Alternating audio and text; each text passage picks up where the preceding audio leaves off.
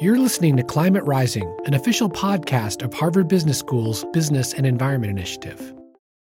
Before we get into today's episode, let me tell you about a new HBS online course called Business and Climate Change that we've just launched. In this five week asynchronous online course, you'll learn the tools and tactics companies around the world are using to become more resilient to droughts, floods, wildfires, and storms, and how they're engaging in mitigation to reduce their emissions. This course enables you to leverage those insights to inform your own organization's strategy. Learn more and apply at the HBS online website or at hbs.me slash business and climate change. Now, on to Climate Rising. One thing that we should all think about is how can we help mitigate the climate crisis? How can we help reduce the carbon emission? And I believe that there are many opportunities actually to use AI and other measures, of course, to do something about it. This is Climate Rising, a podcast from Harvard Business School, and I'm your host, Mike Toffel, a professor here at HBS. In today's episode, I'm talking with Yossi Matias, Vice President of Engineering and Research at Google and the founding managing director of Google Center in Israel. Yossi leads teams that are developing AI solutions to address climate mitigation and adaptation. I'll also ask Yossi about Google's partnerships and collaborations to innovate in this space. And as usual, I'll ask him to share some advice for those interested in working at the intersection of business and climate change. Here's my interview with Yossi Matias with Google. Thanks so much, Yossi, for joining us here on Climate Rising. Thank you very much for having me here, Mike. We've asked you to come to tell us about the climate change and AI interface at Google, which you've written about and have been involved in for some time. Before we jump into that, maybe we can just get an overview of your role at Google and how you got there. Sure. I'm Vice President of Engineering and Research. Been Google now for um, 16 years plus. Actually, I'm also a site lead of uh, Google site in Israel. Joined Google to start a site in Israel and build it up from scratch to uh, where we are now, over 2,000 people. I've been working for over a decade on search, and in the last few years, actually focusing more and more into AI and how it can actually impact uh, many things in our lives. Terrific. Let's start with Google, the company. Can you explain how Google is organized and where climate and AI fit within the organization? Sure. So, in a way, both are across the organization. So, if I start with climate, Google was actually one of the first companies to become carbon neutral back in 2007. Made a bold commitment just last year. We set a goal to achieve net zero emissions across our operations and value chain by 2030. And this is something that touches many aspects of our organization. Now, also, we are an AI first company. AI is obviously something that we're looking into in all our products and functions and operations. I'm now part of the research organization where we're developing and advancing AI. Part of what I'm doing is advancing AI for the benefit of society in areas such as climate crisis, health AI, conversational AI.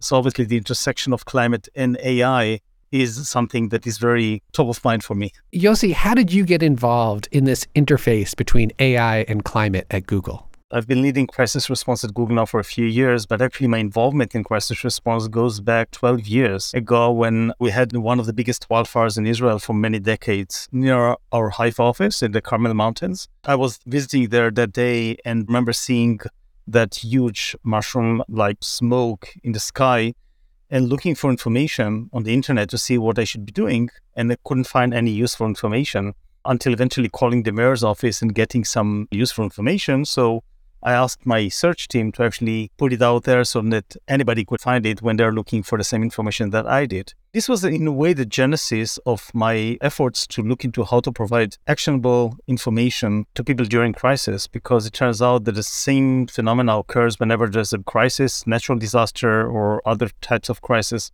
People are actually coming to Google to look for information about what's going on, how to remain safe. This is an opportunity for us to actually help people with this kind of information a few years later, we started out a renewed initiative where we made sure that everybody can get information in major crisis within an hour in search and maps, which was you know activated many many times since then with uh, many hundreds of millions of views. But soon after, what I discovered is that one of the most devastating natural disasters, namely floods, the information is just not there because floods, which are estimated to have impact on thousands of lives annually, thousands of people lose their lives and many millions impacted. The helpful information would be to alert people before floods occur. And this information was just not available. So this was actually the genesis to try and ask ourselves is there anything we can do with AI in order to have better information that could help alert people about floods? This goes back to 2017, 2018. And at the time, it didn't look like very promising because the problem was difficult, but it was worthwhile to try anyway because of its impact. Fast forward, it turns out that advancing the science and technology and using the most advanced AI that we can have, along with advancing the science of hydrology, combination with uh, machine learning, we can predict floods pretty accurately. Just last year, we sent out over 115 million notifications to people at risk in India and Bangladesh, alerting them on floods coming their way eight hours or more before they arrive. And just last November, we actually expanded something we call the Flood Hub, to provide flood forecasting information to about 20 countries. I found out that AI can be very helpful to address such a difficult and important problem, such as floods. And in parallel, we started looking into other problems. So the genesis of my interest in this space was wildfires.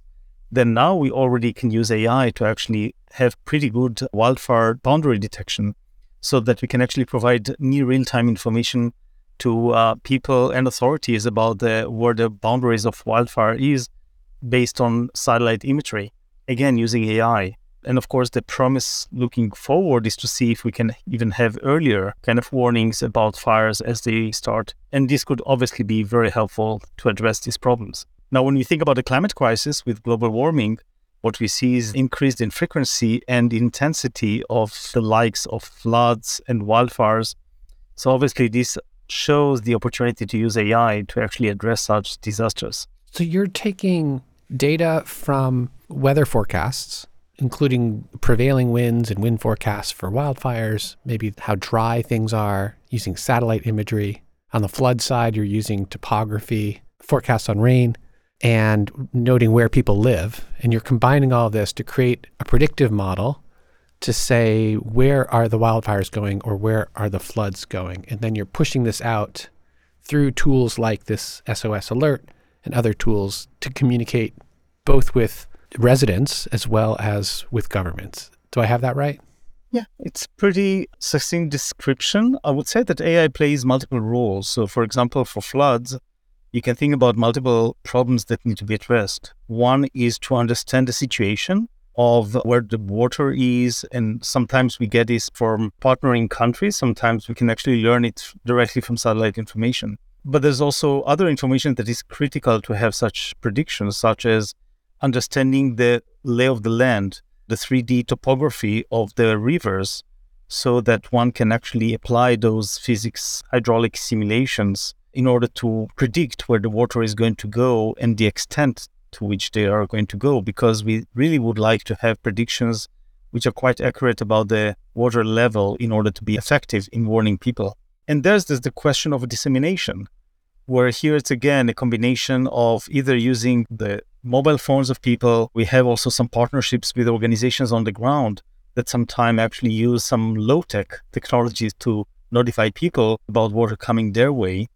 So it's a combination of all these factors that come together in order to eventually let people know floods are coming their way. And this needs to be quite accurate with high confidence, otherwise, people would not take action. So you don't have too many chances to warn people if you can't be trusted about these warnings. So accuracy of prediction is quite important. Yeah, let's talk about accuracy. That's that's one of the questions that was coming to my mind. I'm glad you mentioned it. It seems to me there's all different ways to measure the predictive accuracy of algorithms. A simple way of thinking about this often is a type 1 error and a type 2 error. Like type 1 error being when you predicted a problem that you suggested people should evacuate and then it actually didn't materialize. Type 2 error being you didn't predict it and it materialized anyway. And of course, there's different metrics that are based on these concepts. How do you think about the predictive accuracy of these alerts?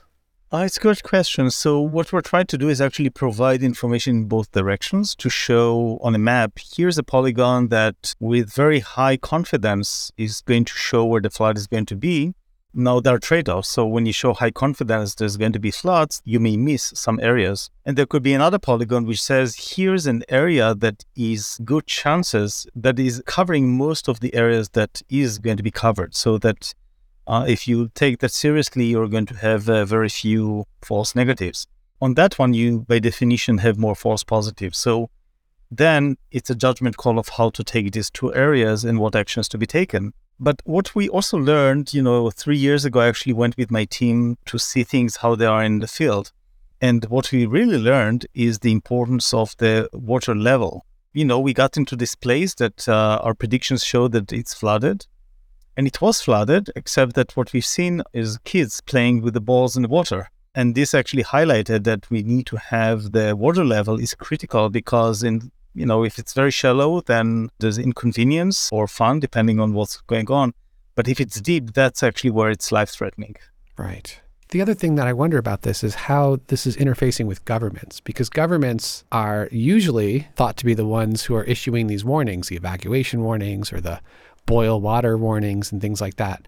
And you mentioned you're working with governments, but if folks are finding this on an SOS alert coming directly from Google, if there's a conflict between Google's advice about whether to evacuate or not, or how much water's coming, and their government agency's advice, how are you managing the issues there where the government might be upset with you if you're telling folks to evacuate and they're not, or they're telling people to evacuate and there's no mention from Google? How do you manage that conflict? So actually, there's no conflict because these efforts are actually great example of partnering between technology and governments. There's a very nice op-ed that was written just before COP26 by a Bangladesh government official highlighting that the innovation of the type of partnerships that we have on flood forecasting is kind of a role model to the kind of innovation that we'd like to see for climate crisis. An example where we're partnering not only with governments as well as with academia, with NGOs, with organizations on the ground everybody's aligned on the same mission here and it's all done in a coordinated way. I see. So, so there has to be a partnership in order to avoid these types of conflicts. Definitely. Definitely. Yeah. Let's talk about other opportunities for Google to use its AI technologies to address maybe longer term concerns on the adaptation resilience side. I know you've done some work on urban planning, with agriculture, with land use change. What's another story you can tell us, pivoting now from the short term crisis response to a longer term issue? Obviously, when we're talking about the implications of climate crisis, this is already a result of a crisis that is happening. And uh, and one thing that we should all think about is how can we help mitigate the climate crisis? How can we help reduce the carbon emission? And I believe that there are many opportunities actually to use AI and other measures, of course, to do something about it. Let me give one example uh, of a project that is showing a lot of promise in doing that. So obviously, a lot of the carbon emission is coming out of cars. Much of it is actually happening in the cities. It turns out that a lot of the carbon emission happens actually in intersections where cars are waiting in traffic lights, not only because they're waiting, but often actually they are starting and stopping and starting and stopping. And it turns out actually this has significant contribution to the carbon emission of cars in cities. So we set up this initiative that we call Greenlight, where we're looking into if we can do a better job in how traffic lights are scheduled so that we can reduce the number of those events of start stop which are contributing to carbon emission. We do that without putting any sensors whatsoever because that would be pretty expensive and slow process. But rather just use information that we have from apps or Waze of traffic flow through those intersections. And it turns out that we can do actually quite well. We had 10 cities uh, in pilot in 2022 from Rio to Bangalore, Seattle, Budapest, Manchester, multiple cities in Israel, and more, where we try to apply, and the way it works is just analyzing the traffic that we can see and applying AI to try and get a better optimization of the traffic light schedule and suggesting to partnering cities to try that schedule. So, example in Hamburg, Germany, cars made 25% fewer stops, resulting in approximately 10% fewer emissions at intersections. So that's an example where we can actually use technology to address a phenomena that is contributing to carbon emission. The potential of that, of course, in long term is to scale and have an impact in a significant way of reducing the carbon emission globally. One interesting aspect of this is when you think about it, the relative ease of deployment. No sensors required, pretty simple change. It integrates into the workflow of existing cities. And still, it can actually make a difference in the carbon emission that we have. There's some interesting complexity buried in that story. One is the data. How do you know where the cars are? The traffic patterns that we have through maps and Waze in the aggregate form. So it's the kind of same type of data that was used by cities during COVID when they were looking for mobility reports to understand where cars are going or which direction, or essentially the same information that they use to show you that there's a traffic jam ahead of you and how long you should expect the traffic is going to get you to get from where you are to your destination. So essentially, that information is all about an aggregate number of how many cars are there. So this information is just information of uh, that can be used for optimization in a pretty straightforward way from the problem definition point of view. The technology itself is how to actually do the scheduling in the right way and in a way that actually scales effectively. And that's actually where machine learning plays a role in actually solve the problem effect- effectively. Right. So this is sort of the two-way virtuous cycle of folks engaging with, for example, Google Maps or Waze, where from the consumer perspective, you're benefiting by having the journey mapped out for you and you're also contributing to the algorithm by telling Google where you are and therefore how quickly you're moving. And that's what helps Google figure out the traffic patterns and sometimes offering alternative routes because of everyone sort of contributing to this commons of data. Exactly. And the, the only information that is uh, relevant here, of course, is the aggregate information of how many cars are standing in a light and also not in real time necessarily for the traffic light optimization problem but just to understand the patterns so that we can actually make a better adaptation for that kind of patterns. Right. The other thing that's super interesting to me about this green light program is like it's quite complicated to change one light pattern and then model how that traffic will be resolved at that one corner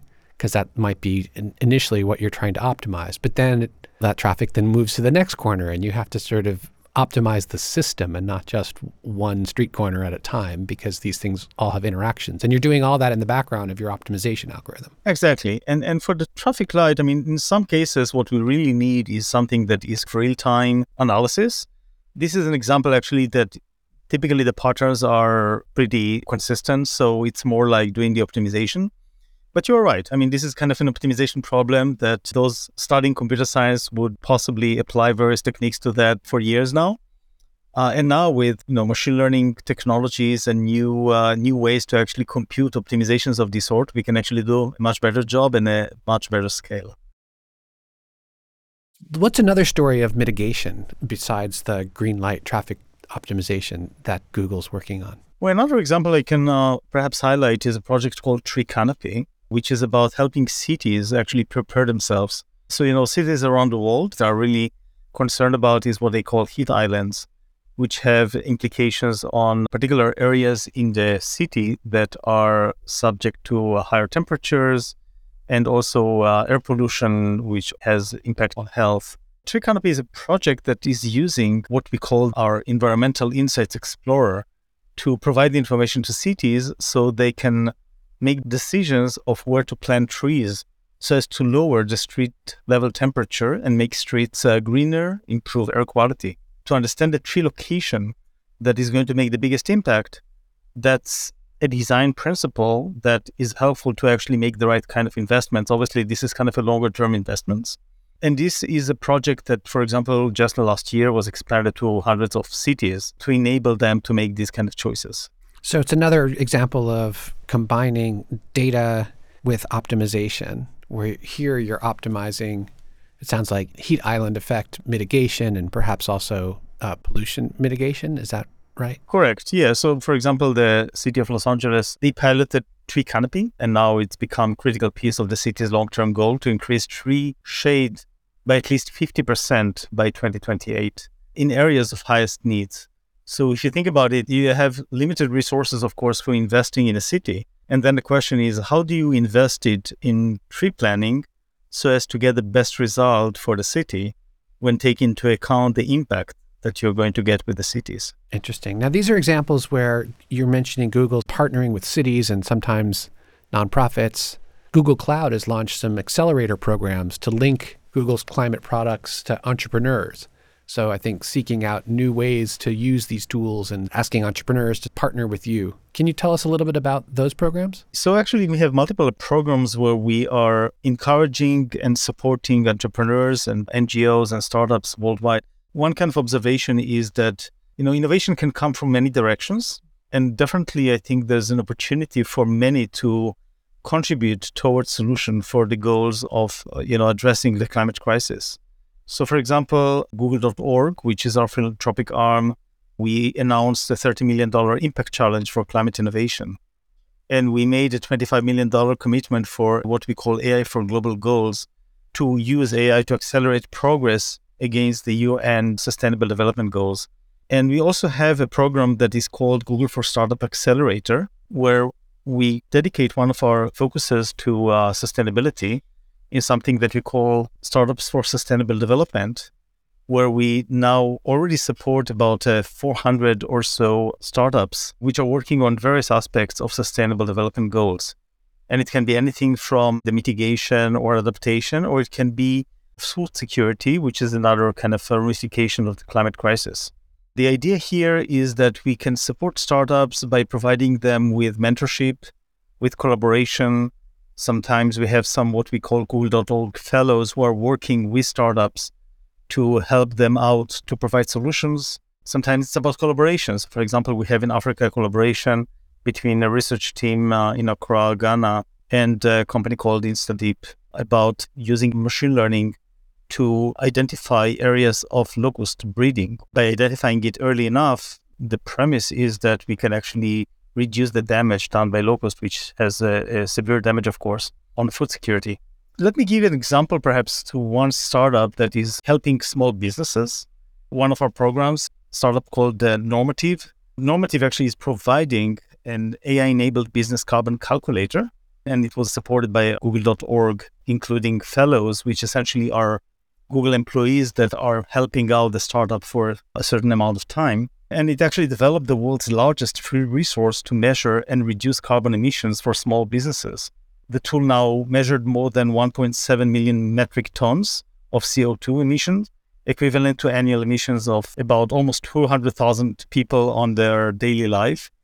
And it now helped over 2,600 small businesses calculate their emissions over more than 80 countries. So that's an example for a startup that is helping out businesses take actions. We're helping them to use AI in order to develop their technologies. And, and if you think about it, there are so many different ideas that can be applied in so many different ways to businesses, to consumers, and more. So we're trying to see how to help out the ecosystem in any of those ways. Yeah. How do you make decisions about where to spend your time? Because there must be an unbelievable amount of inbound traffic asking for Google's support or to plug into Google tools. And I imagine, despite your team's computer science orientation and scalability, that there are nonetheless limits to how much you guys can think about. Can you tell us a little bit about how you decide which of these efforts to engage in, which of these to maybe put on the back burner, which to decline? How do you think through those questions? Excellent question. So uh, my approach is is very simple. It's really what I would like to call impact driven, which is the main question to ask is how much impact could we do by making a particular investment. The question is simple. The answer is not always simple. When we talk about impact, of course, there's a question of estimation. If successful, how much impact is going to make?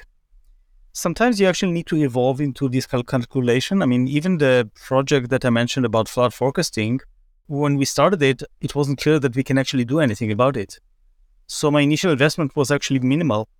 It was, you know, more or less asking one engineer to spend part of his time to see if we can make any progress. And then as we started building confidence that we can actually have impact, then accordingly we started increasing investment so as to tap on that impact. Similarly, on any such project, even Greenlight is a result actually of uh, many brainstorming sessions done by my team where people came with many different ideas and we tried to rank them and, and go through them and analyze what is the expected impact. And eventually it kind of bubbled to the top as a project that we should invest in because if successful, that could actually have material impact and move the needle on carbon emission globally. So I think there's a kind of process that we need to keep doing. Similarly, when talking about how to mentor, so obviously when we have a program that we try to support hundreds of startups, then it's difficult to know upfront which is a good direction and which not. And that's why. But on the other hand, sometimes the only way to figure out is actually to get going. And the role that we can play is give them the basic tools in order to try and explore some of those ideas and see how they go. So it's not dissimilar from many other areas where I'm looking to how to invest attention and resources. Where, from my point of view, it's always about how much impact can I expect to have with respect to what we're trying to do. So that's interesting. It reminds me of how some of the environmental NGOs I've talked with prioritize their work. It's impact oriented. This part of Google that you work for isn't a nonprofit. So, does financial contribution have to play a role somewhere in this conversation? So, the beautiful thing about when we think about the efforts that we're doing at Google is that when we're trying to solve a problem, then the problem doesn't need to tie back to financial consideration. Once we made a decision that it's part of our mission to help people in the context of climate crisis, the metrics by which we measure impact is how much progress we're doing on that. For example, in climate mitigation, the ultimate metric is how much carbon can we actually save. And that's actually the only guiding principle here, of course, with respect to how much effort and how much resources we need to invest in that direction. Similarly, in the context of uh, providing crisis response information to people, the relevant metric here is about how many people can we help and to what extent can we help them. And again, these tie directly to our mission of actually organizing world's information, making use universally accessible and useful. Plus, it tied to our efforts to use technology to help society in a, in a strong way. So these are kind of the guiding principles on these efforts.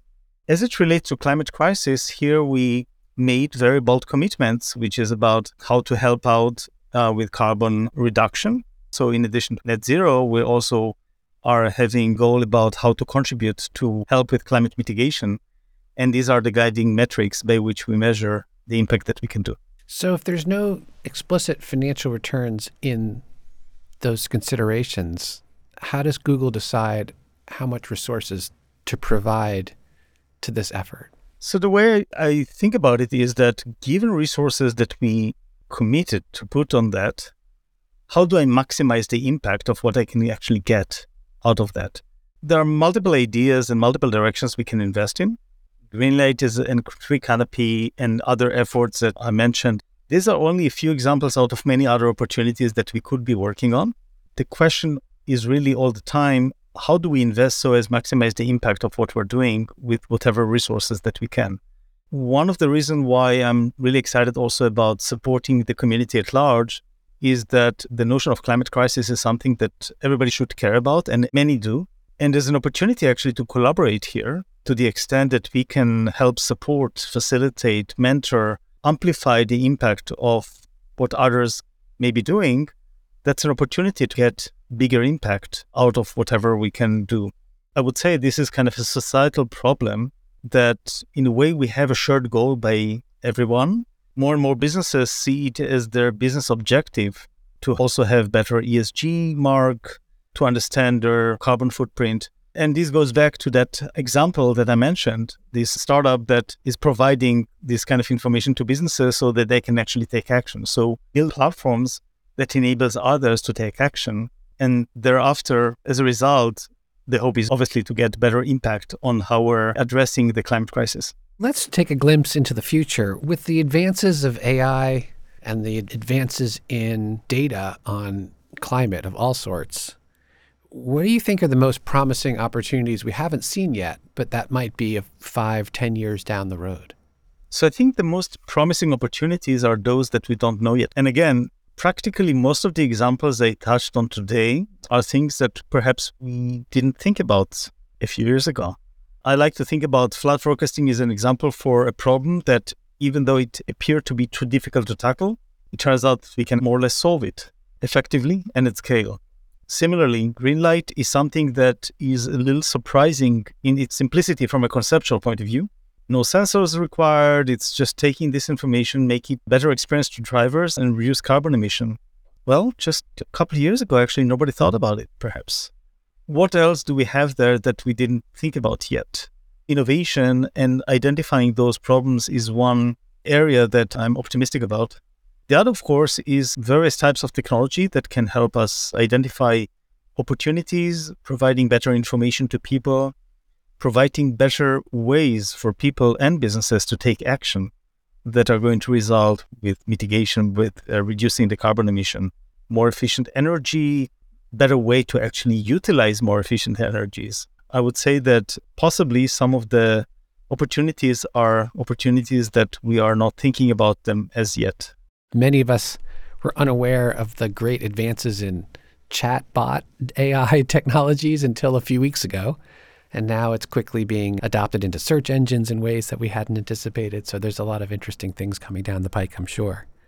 This conversation's been really interesting for me, and I'm sure many of our listeners, as being illuminating into the world of AI and climate change and how these technologies and algorithms and optimization can be applied to the climate change area, both on resilience and adaptation as well as on mitigation. For those of our listeners who are interested in getting into business and climate change issues and perhaps into this particular interface, what do you recommend they do to prepare themselves and which types of companies are hiring? Are there global hubs or global cities where these types of opportunities are more likely to arise? What advice do you have for our listeners in this area? So one thing we've been seeing in the last few years is that climate crisis is becoming no longer a topic of a few that care about it, but everybody is aware that this is a global problem. COP27, which is the primary climate crisis conference, I've seen heads of states and many people from uh, both businesses, industries, and politicians all talking about climate crisis and ways to actually take actions on that. I think at this time it's no longer a question of whether there's a crisis, but more a question of what measures we should be taking. And I think that positive signs are that also companies are taking it to heart, paying attention to that. So, as I mentioned earlier, Google as a company made it a priority from its early days, putting a lot of effort into that. But I see more and more businesses, obviously, the measure of ESG which companies are paying attention to that, which is a measure for sustainability and, and climate uh, friendliness to some extent. So I think there are increasingly more opportunities. I think it depends on what people actually are looking to do. As I mentioned, there are hundreds or, or thousands of startups and NGOs trying to tackle various aspects of that. Because it becomes a priority to businesses, then I know that the climate tech industry is also starting to emerge and there are venture capital firms who are investing actually in climate tech related initiatives and ventures. So obviously there are some opportunities for entrepreneurs. Uh, there are many opportunities to take initiatives to find out the next innovation. My advice is to look for things that matter, to try and ask about any direction, how much impact is it going to have.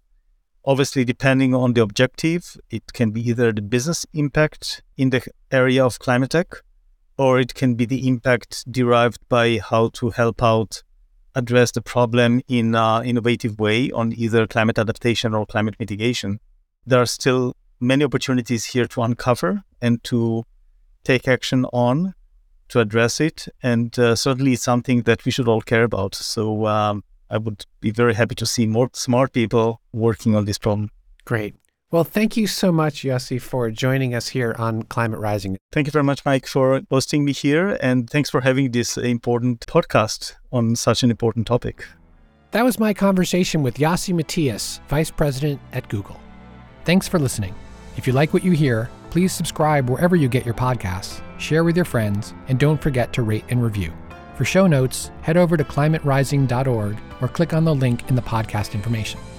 You've been listening to Climate Rising I'm your host, Mike Toffel. Kate Zerrenner is our producer, and Craig McDonald is our audio engineer. We'll be back in two weeks with another episode of Climate Rising. See you then.